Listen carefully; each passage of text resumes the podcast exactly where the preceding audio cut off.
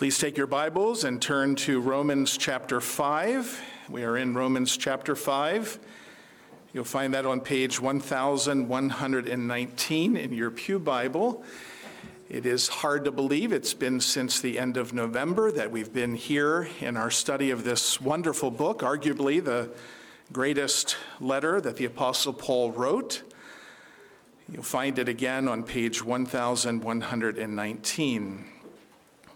We arrive tonight at chapter 5, which begins a section of the letter that I uh, think is something that goes without saying, but I'll say it anyway. It's probably the most well known section of Romans and the most well loved section of Romans. This section takes us from chapter 5 to chapter 8. And we can see that Paul is clearly taking us down a new road a new road, one that can be called a treasure trove of promises and blessings that flow from the doctrine of justification by faith alone. That is what the subject is from chapter 3, verse 21 through the end of chapter 4. He's been dealing only with the subject of justification by faith alone. I remind you of what I said in our last study, and I'll repeat it here tonight because I found it very helpful then what Sinclair Ferguson said in speaking about this new section as Paul transitions from chapter 4 to chapter 5. He compared it to some other very familiar images, and this is what he said. He asked, What do Professor Digory Kirke's wardrobe from Narnia, the looking glass from Alice in Wonderland, and Romans 5:1 all have in common? The answer is that each one opens to a world of unimaginable riches and amazing experiences. A wonderland in which grace seems to become stronger, in which Jesus seems to become greater, and in which the Christian life seems to become more triumphant. Which one of these three is the odd one out? And he says, of course, it is Romans 5 1 because the world you enter through that door is the only one that is real. It's the only one that's real. It's the only one that's true. The real world of unimaginable riches is what we will begin to examine tonight in these most important chapters in all of the Bible as we seek to understand the riches of His grace to us in Jesus Christ. And so, for context, we'll read the first 11 verses. They are sort of a, a, section in and of itself. And then we'll pray for God's blessing. Please stand as we read Romans 5, verses 1 through 11. This, of course, is God's most holy word. Therefore, since we have been justified by faith, we have peace with God through our Lord Jesus Christ through him, we also have obtained access by faith into this grace in which we stand, and we rejoice in the hope of the glory of God. Not only that, but we rejoice in our sufferings, knowing that suffering produces endurance, and endurance produces character, and character produces hope. And hope does not put us to shame, because God's love has been poured into our hearts through the Holy Spirit who has been given to us. For while we were still weak, at the right time, Christ died for the ungodly. For one will scarcely die for a righteous person, though perhaps for a good person one would dare even to die. But God shows his love for us in that while we were still sinners, Christ died for us. Since therefore we have now been justified by his blood, much more shall we be saved by him from the wrath of God. For if while we were enemies we were reconciled to God by the death of his Son, much more now that we are reconciled shall we be saved by his life. More than that, we also rejoice in God through our Lord Jesus Christ, through whom we have now received the reconciliation. All flesh is as the grass, all of its loveliness is like the flower of the field. The grass withers, the flowers they fade, but the word of our God stands forever. Let us pray. Father, we simply pray tonight that you would bless your holy word to our hearts, to our minds, that by the Spirit you would take and press these truths to us, that we might know as we leave this place that indeed we are among those who are now at peace with God Grant us this, we pray, according to your will, and we ask it with great hope and thanksgiving in Jesus' name. Amen. Amen. You may be seated.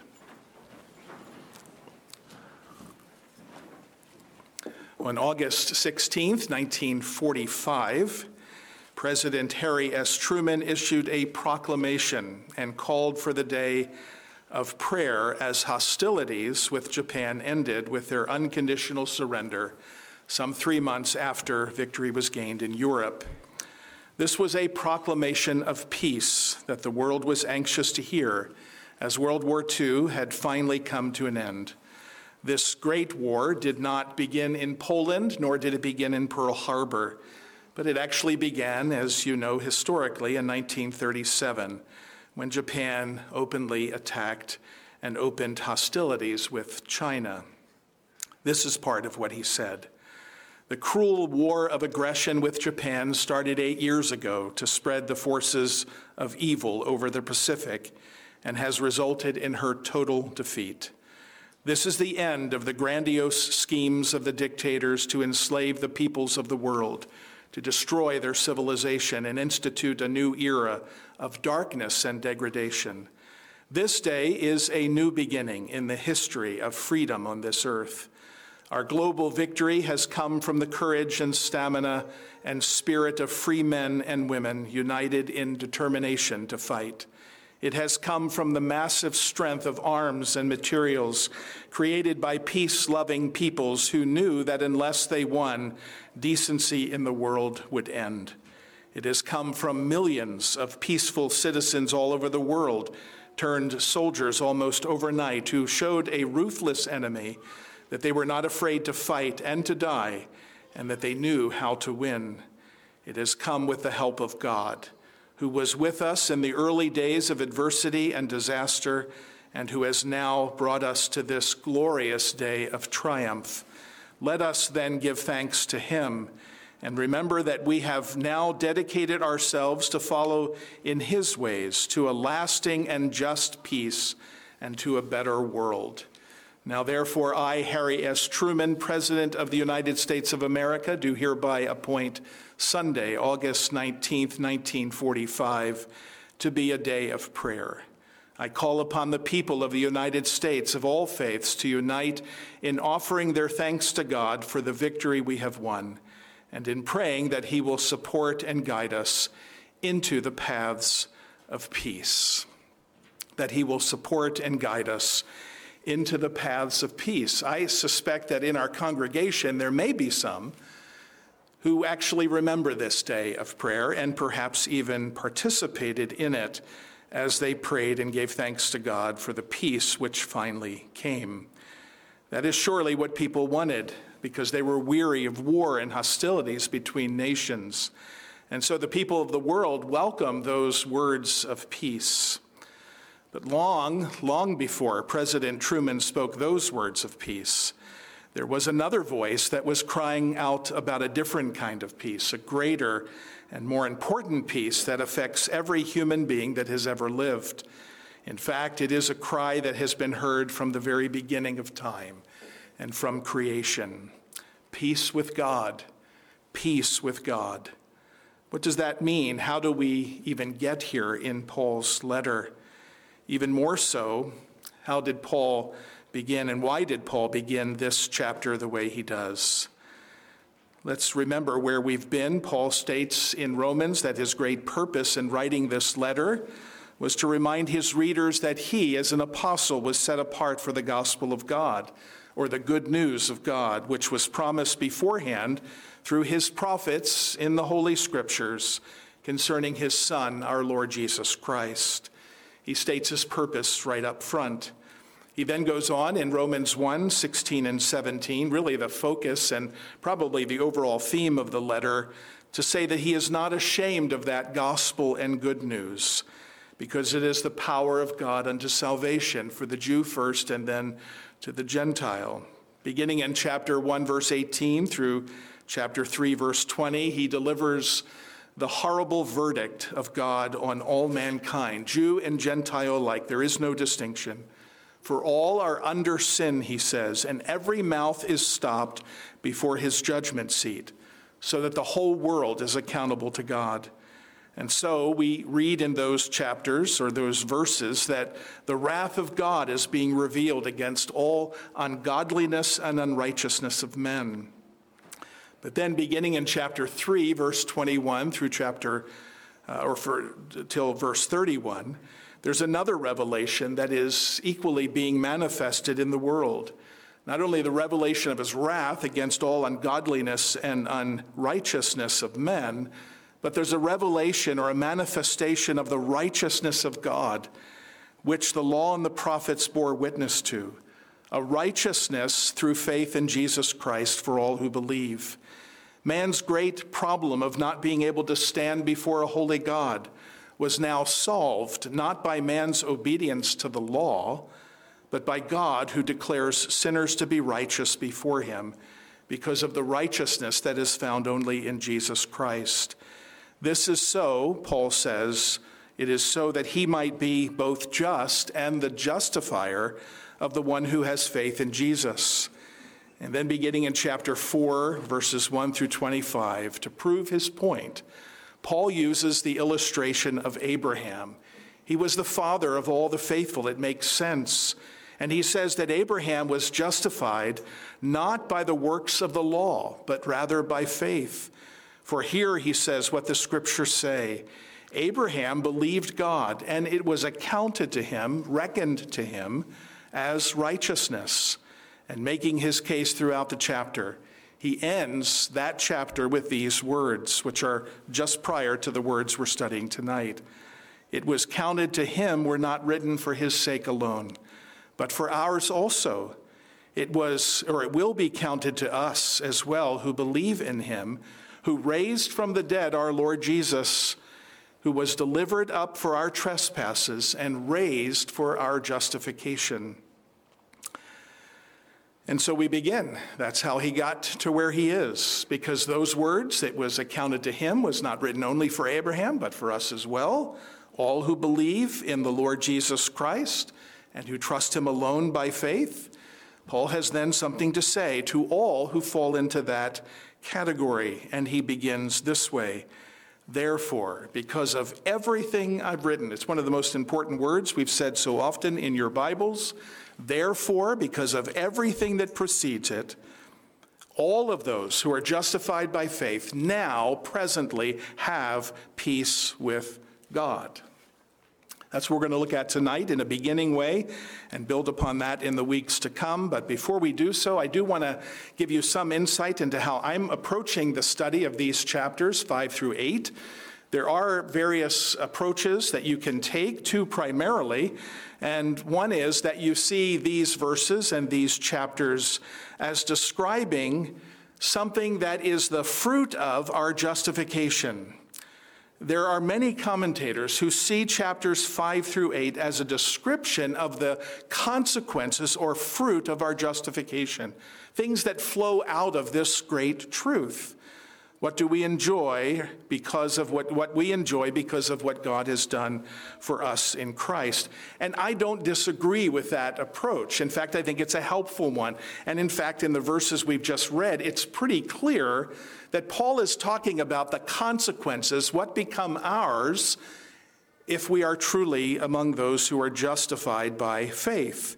And so there's good reason to see it this way. However, I tend to agree more with commentators who see that Paul is really in these chapters speaking about something far more important with respect to the individual believer and their confidence and assurance in what God has done in Jesus Christ. And so I do take these chapters uh, as Paul sort of setting before the believer that they can have every confidence and assurance that if we are justified by faith, that this salvation then is ours and it is secure. And so the security of the believer I see as the overarching theme of these four chapters, and I hope to be able to highlight that as we study these chapters together.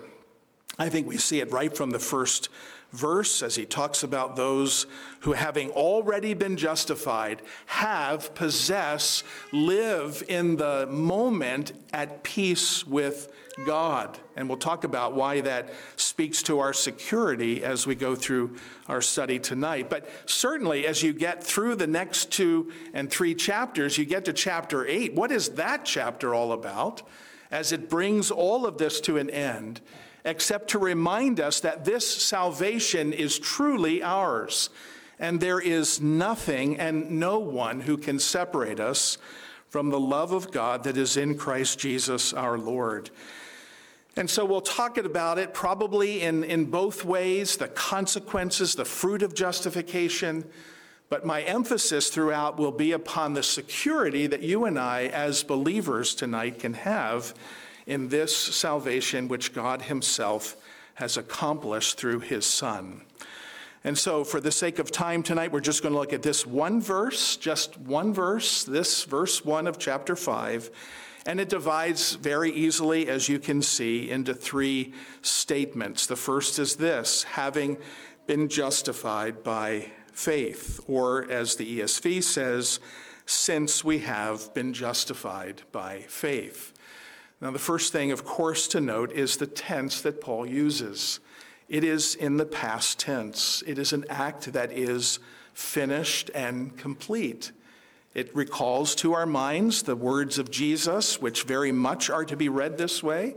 When on the cross, as he bore the wrath of God for sinners like you and me, for his people, as he bore that wrath, as he experienced the judgment of God, Remember those words one word in the Greek, three in the English. It is finished.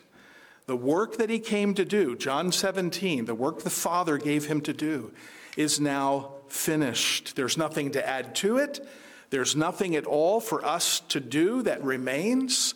It is all by Jesus on the cross before his Father, a work that is complete.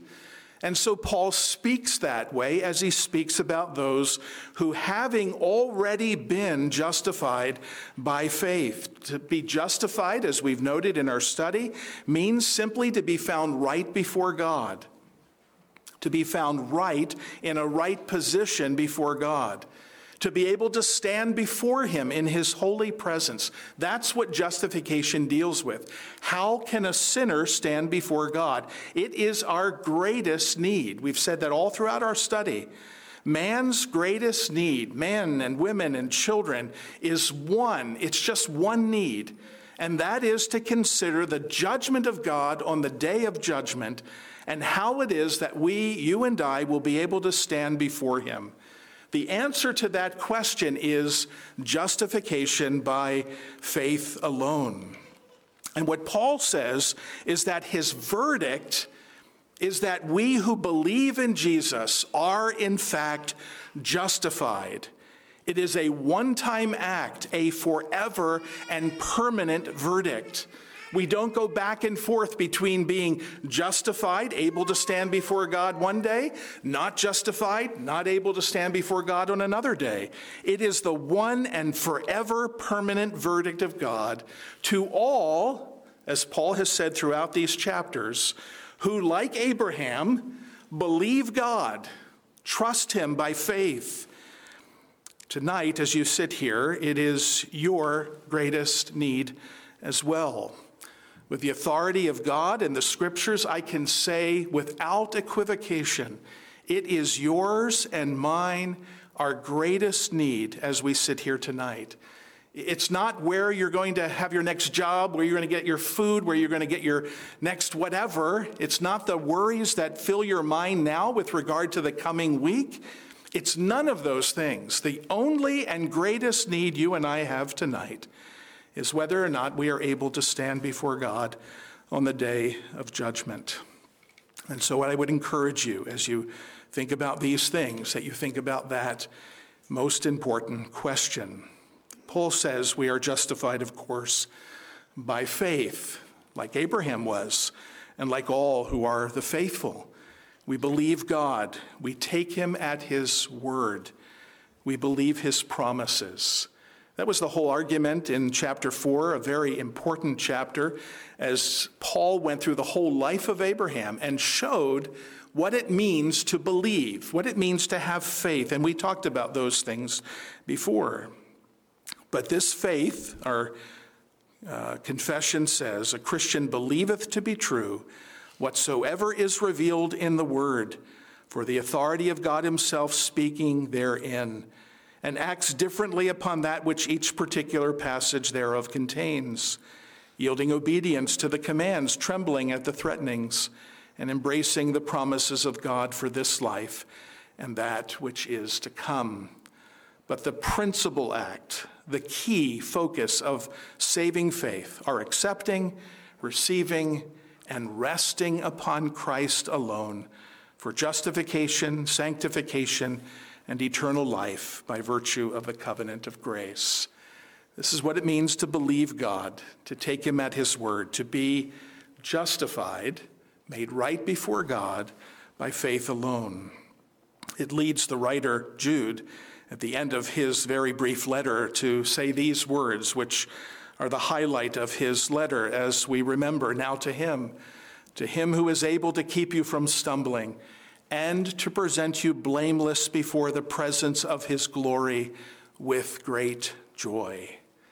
You see, that's the language of justification by faith alone.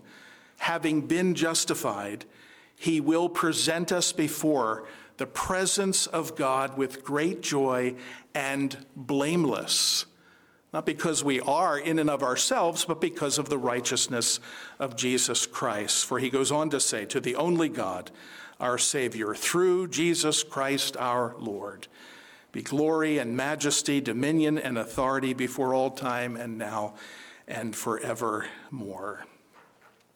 Tonight, as you sit here and as we begin this study of Romans 5, and this will be the theme throughout our study, you cannot exist outside of these chapters. You cannot just look at them as verses on a page chapters in the Bible that you have no connection to, that I have no connection to. We must see ourselves as intimately connected to these verses, and it's no less true of these this verse tonight. It must be true of you and I. Having believed and trusted, having been justified by faith, Paul says. The second part of this, of course, is the focus of uh, the hymns that we've chosen, and so many other things we're saying tonight. If it is true that we have been justified by faith, by simply believing God and all that He has promised in Christ, we have peace with God. We have peace with God. What an amazing declaration. You understand the background of this, then you understand how amazing it is. Because this statement, we have peace with God, presupposes something that is true and very important for us to understand. It, it, presupposes, it assumes that man by nature is at enmity with God. He exists with God not in a neutral sort of relationship, but a relationship that is antagonistic, full of hate, disobedience, and all the accompanying things, as we read even from Titus as we began the service this morning. It presupposes a relationship of enmity, of hatred of God. That, that's really what Romans 1 established, isn't it? And then through Romans 3, so that everyone is left covering their mouths and without excuse. The indictment of God, the verdict of God, is that all men and women and children by nature exist before God in relationship to God in enmity, as enemies of God.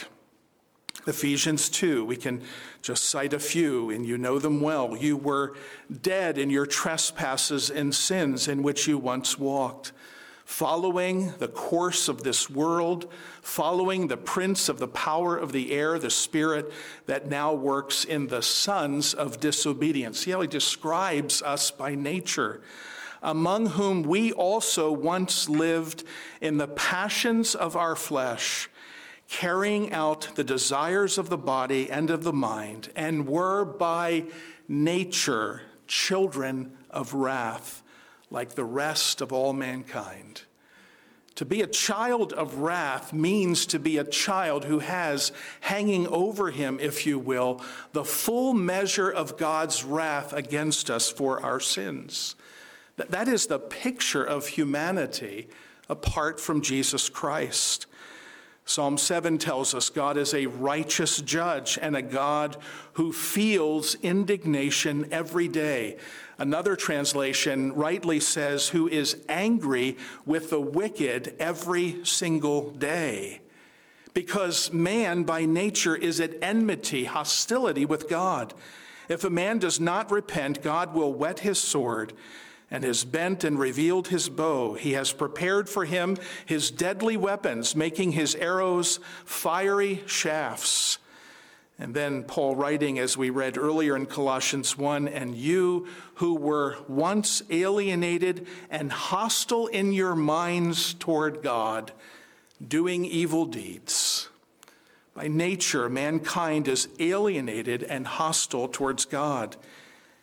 He is our enemy and we hate him because of his holiness. Paul says that peace has now come in that relationship to all of those who have been justified by faith alone.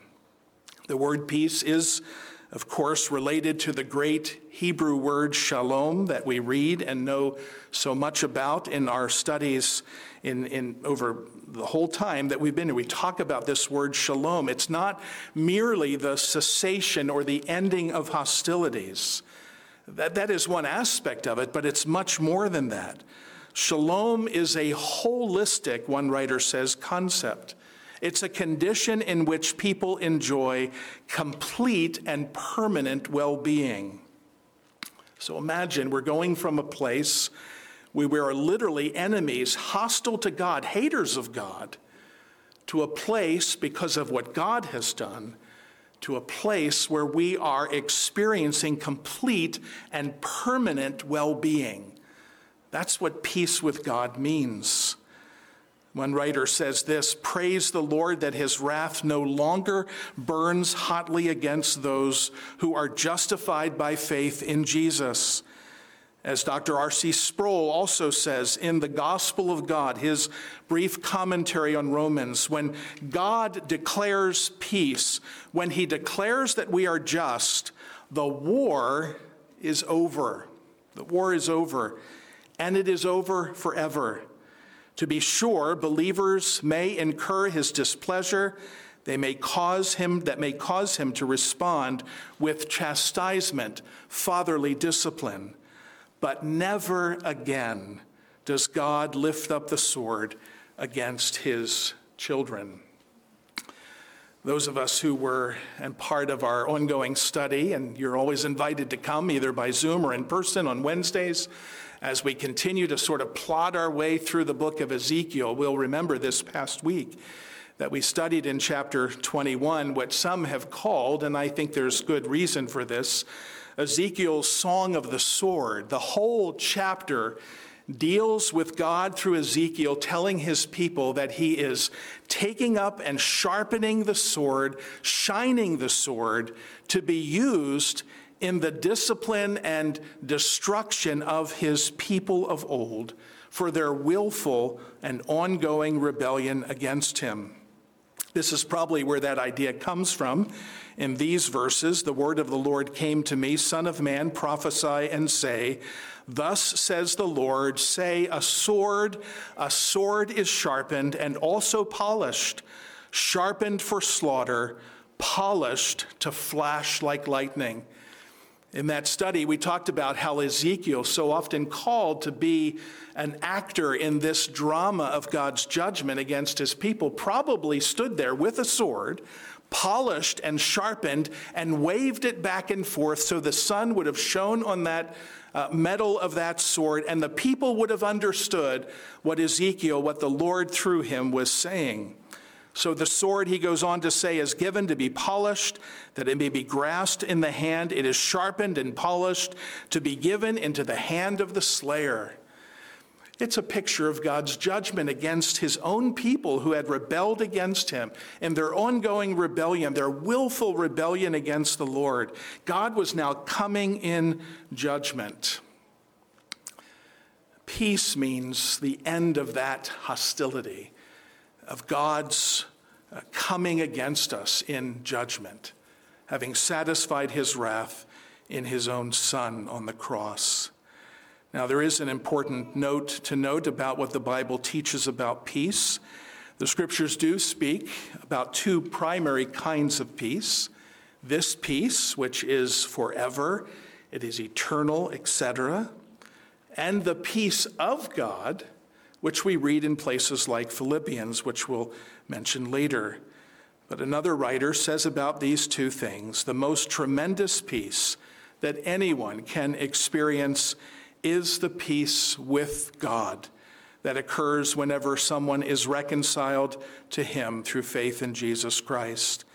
This is the purpose for which Christ came into the world, that God, reconciling the world to Himself, would no longer count their trespasses against them.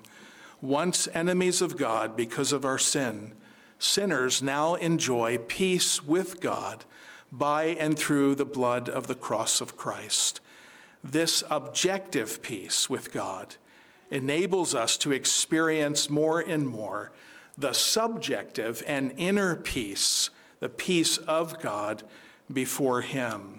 The one necessarily leads to the other, and you can't have the one, the peace of God, without first knowing and possessing the peace with God. Finally, we see Paul add really what is the heart of the whole letter that all of this happens through our Lord Jesus Christ. It's how it all works, how, it's how it all comes to be.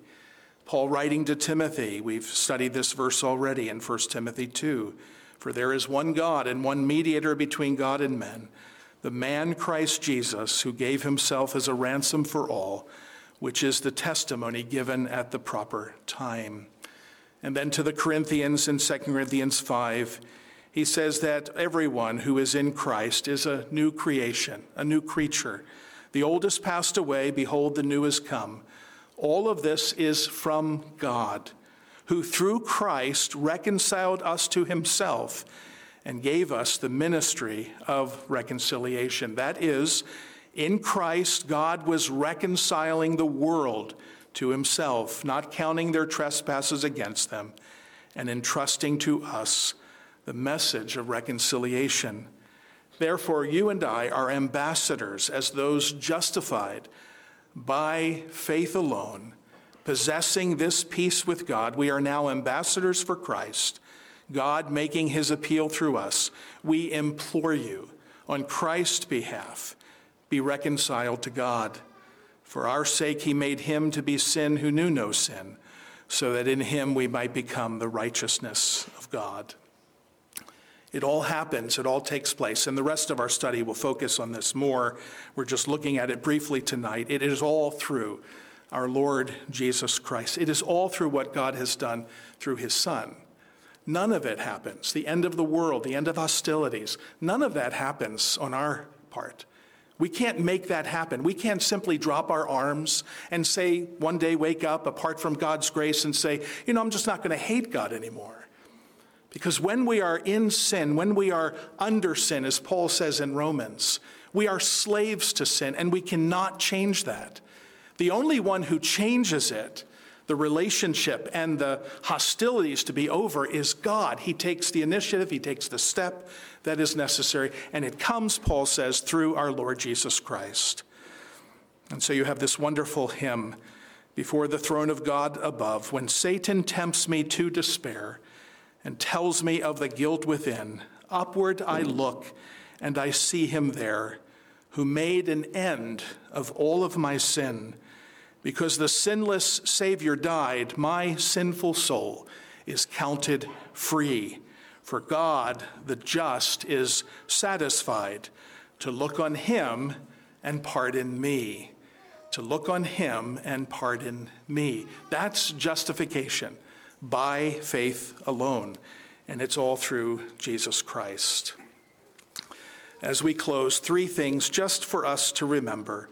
Very briefly, we're going to build on this. We're just making a beginning in this chapter. We'll go as slowly or as quickly as we need to go. But God, I trust, will bless all that we study for our growth and for His glory. The first is this peace with God, and you've heard this, cannot, cannot be earned. It cannot be earned. It cannot be earned. There is nothing the sinner does to contribute to this peace with God. It is the sovereign work of God in the lives of his people and according to his will.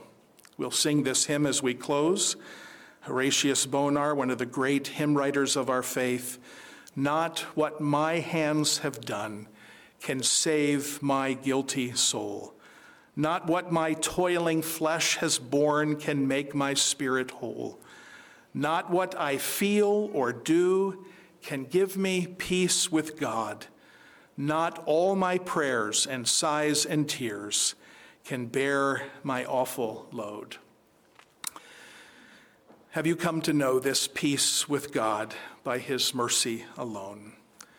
Can you say tonight, as you sit here and you hear these words, which the Lord Himself has given to us in this one single and yet amazing verse, can you say now, I am right now and forever at peace with God? Apart from this true and permanent peace, there can never be an enjoyment of all that is found in Christ. You heard this morning of the riches that are ours in Christ, the treasures that are ours in Christ. We have no access to those treasures unless we can say, without a shadow of a doubt, and because of God's grace, I am right now at peace with God. I am at peace with God. Secondly, peace with God cannot ever be lost. That's why I think these chapters are all about security. It, it can't ever be lost. So we ought not to confuse the peace with God with the peace of God. Peace with God is a fact for all of those who are in Christ Jesus. All who, having been justified by faith, have, possess, now and forever, peace with God. It can never be lost or taken away. But the peace of God, Philippians 4, do not be anxious for anything, but in everything by prayer and supplication. With thanksgiving, let your requests be made known to God. And the peace of God, which surpasses all understanding, will guard your hearts and your minds in Christ Jesus. Even in the very context in which Paul writes, there's an indication that the peace of God can come and go. As we look at the trials of life, the fears we face, the hardships that all of us face, we all can testify that there are times where we are lacking the peace of God. And so we go to Philippians 4 and we go to other places and we see what is the remedy? Well, prayer is the remedy. Not being anxious is the remedy letting our minds fix themselves on what is ours in Christ and the promises of God is the remedy. And God often then does give us the peace of God, which guards our hearts and minds forever. That will come and go, and I pray you enjoy more and more as you grow in grace the peace of God. But know this if you are His and justified by faith, believing in God and His promises, you will never again be at war with God, nor will He ever be at war with you. You will never lose this peace with God. And then finally, think of the terms of peace. As you go back to World War II and and several of the sort of meetings that were held, the treaties that were written up. You look at the Paris peace treaties and, and the Potsdam Declaration. You look at all of those historical events after World War II and all the other agreements that followed. You're overwhelmed by the amount of agreements that were made and needed to be enforced. Uh, the Axis powers had to sort of pay, they had restitution to make, they had all kinds of things. Uh, whole sort of countries were divided differently. It was, it was a, uh, an involved, overwhelming thing. You know, the terms of this peace are fairly simple, fairly straightforward. The terms of peace, of course, on God's side, is to accomplish what only He could through His Son, our Lord Jesus Christ. And by pouring out His wrath upon His Son on the cross, He fulfilled the terms of this peace accord on our behalf, something we could never do. And because of what Jesus has done, the war is over. We have peace with God. God has done it all. There's nothing for us to do. Do you know, Christian, tonight, when you when you and I disobey God, when you and I decide we're going to walk in a particular path of sin, do you know what we're doing? We're taking up arms again. We're fighting against the God who has so loved us. Now, God disciplines his own. He brings discipline and chastisement to those who choose to walk in paths of rebellion like the old man. But think about sin that way. Think about sin as being a time in our lives where we're going to say to God, who has done so much for us in his Son, you know what I'm going to do today? I'm going to take up arms again against you, and I'm going to live the way I used to live.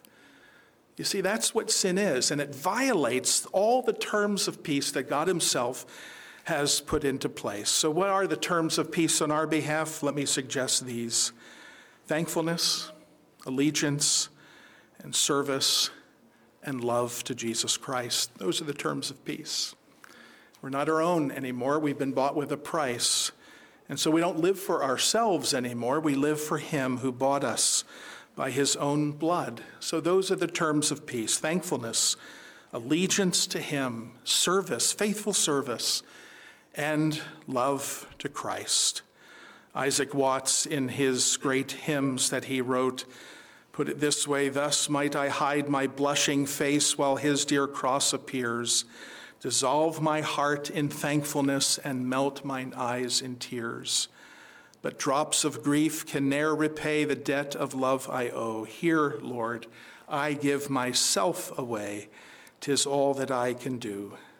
And then the hymn that we sang this morning, also Isaac Watts, were the whole realm of nature mine that were a present far too small. Love so amazing and so divine demands my soul, my life, and my all.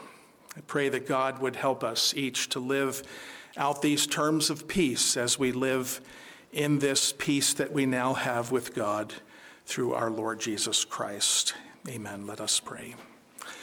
Father, we are so grateful tonight if you enable us by your Spirit to say, without a shadow of a doubt, that we sit here before your presence and we are at peace with you, And that is a great mercy, a great blessing that you have given to us. We can enter into this week with hope and confidence that you will be with us and never against us. We can be confident of your presence, of your power, of all that we have need of, and so we give you thanks. But we pray that if there be any here tonight who cannot say without a shadow of a doubt that they are at peace with you, that you would so work that by the proclamation of the gospel of Jesus Christ and by the work of your Spirit, you would bring them to that understanding, that together we might rejoice in the peace that is ours now with you through Jesus Christ, our Savior, in whose name we pray. Amen. Amen.